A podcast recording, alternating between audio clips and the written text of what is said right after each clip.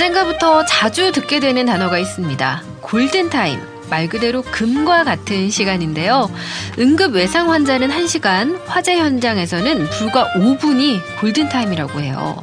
그런데 이 골든타임이 벌써 시작된 곳이 있습니다. 바로 우리가 살고 있는 지구입니다.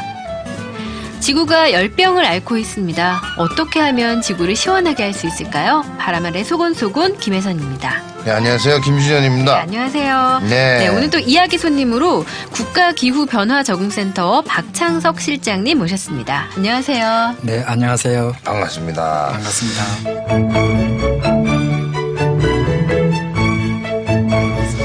야, 이게 지구가 아프다는 거는 이제 실제 우리가 피부로도 겪고 있지 않습니까? 우리나라만 해도 사계절 구분이 이게 점점 굉장히 뚜렷했는데 지금 이게 점점 없어져요, 구분이. 없어지고 있어요. 봄, 가을이 엄청 짧고 여름, 겨울이 길어지면서 전보다 더 덥고 더 추운 날씨가 계속 되고 있습니다. 그렇죠? 예, 맞습니다. 태풍, 해일, 가뭄, 홍수 이런 재해들이 자주 발생하고요. 네. 강도도 더 세지면서 전 세계가 피해를 입고 있습니다. 음. 근데 앞에서 말씀드렸던 것처럼 이 기후 변화가 골든 타임에 들어갔다면은 그만큼 긴박해졌다는 급해졌다는 거죠.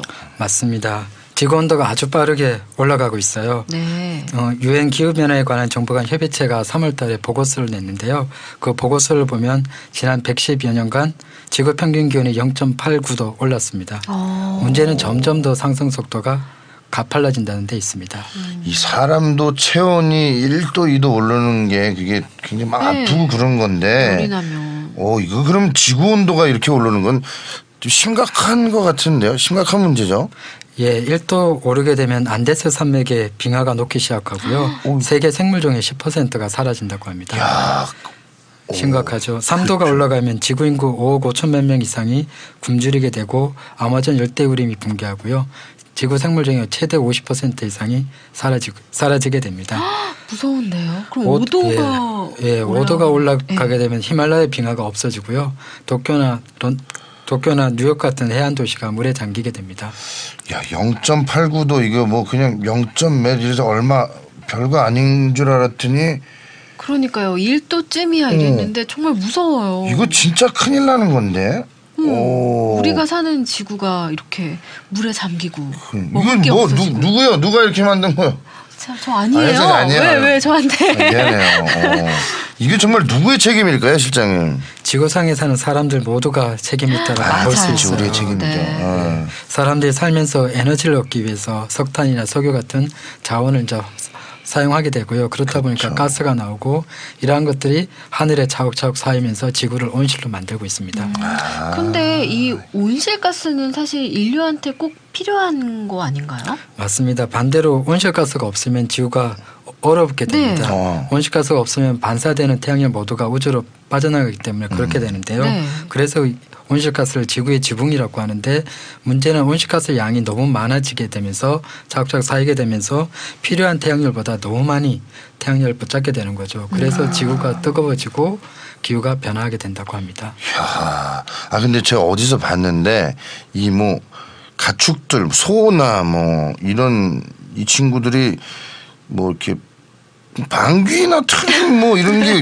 이것도 온실가스라고 어디서 봤거든요. 이거 맞는 겁니까? 저 아, 그, 맞아요, 어, 실장님. 그, 그거 보고 예, 맞습니다. 그 조심, 메탄이라고 조심스러워져가지고. 예. 메탄이 나온다고 하는데 사람들이, 메탄, 예. 예, 사람들이 고기를 또 많이 찾게 되니까 축산업도 대규모로 하게 되고 그렇다 보니까 나오는 양도 많아져서 그렇게 아. 되었다고 합니다. 온실가스에는 메탄도 아주 많은 양을 차지하고 있습니다. 야, 이건 그럼 방귀세 이런 거 세금이라도 아니 내- 먹여야 돼. 정말 있대요, 김준현 씨. 방구세가 있다고요? 어, 야. 이 에스토니아라는 곳에서 시행을 하고 있다고 하고요. 뉴질랜드나 덴마크 같은 곳도 지금 한참 논의, 논의 중이라고. 이걸 이렇게 논의까지 할 정도면 심각하다는 얘기예요. 그 방구를 논의한다는. 아, 이게 예. 이유가 사료 때문이라고 하더라고요. 그쵸. 근데 맞아요. 풀만 먹는 동물들은 괜찮대요. 음. 네. 네, 맞습니다. 사람들이 먹기 위해서 사료를 먹여가면서 가축을 키우니까 그렇게 됐는데요. 그래가지고 메탄이 적게 나오는 사료도 개발을 하고 있다고 합니다. 음. 그런데 온실가스 중에서 제일 많은 비중을 차지하는 것- 것은 이산화탄소입니다. 사람들이 차를 타고 공장을 가동하면서 들어가는 그 석탄이나 석유로부터 이산화탄소가 많이 배출되고 있고요. 음. 이렇게 배출된 이산화탄소와 메탄가스들이 쌓여서 지구를 뜨겁게 만들고 있습니다. 야, 이거 가축도 잘못이 아니고 어쨌든 사람들의 잘못이었고 네. 그래서 뭐 이제 비한 번 오면 거의 뭐 물폭탄이고 눈 한 번 오면 1미터씩 쌓이고 이게 음. 맞아요. 지구 기후가 거의 뭐 88열차예요 지금. 어, 제가 기상캐스터잖아요. 네. 요새는 여름 장마보다 가을 장마가 비가 그렇게 많이 와요. 오. 어, 그리고 또 얼마 전에 필리핀에 태풍 하이엔이라고 음. 기억나세요? 네네네. 어, 아주 큰 피해를 냈고 우리나라만 해도 2012년에는 4개 태풍이 불어서 사람들이 목숨을 잃고 또 1조가 넘는 피해도 입었는데 이게 우리나라나 아시아뿐만 아니고 전 세계적으로 따지면은 엄청나겠죠. 그렇죠. 아 근데 이게 뭐.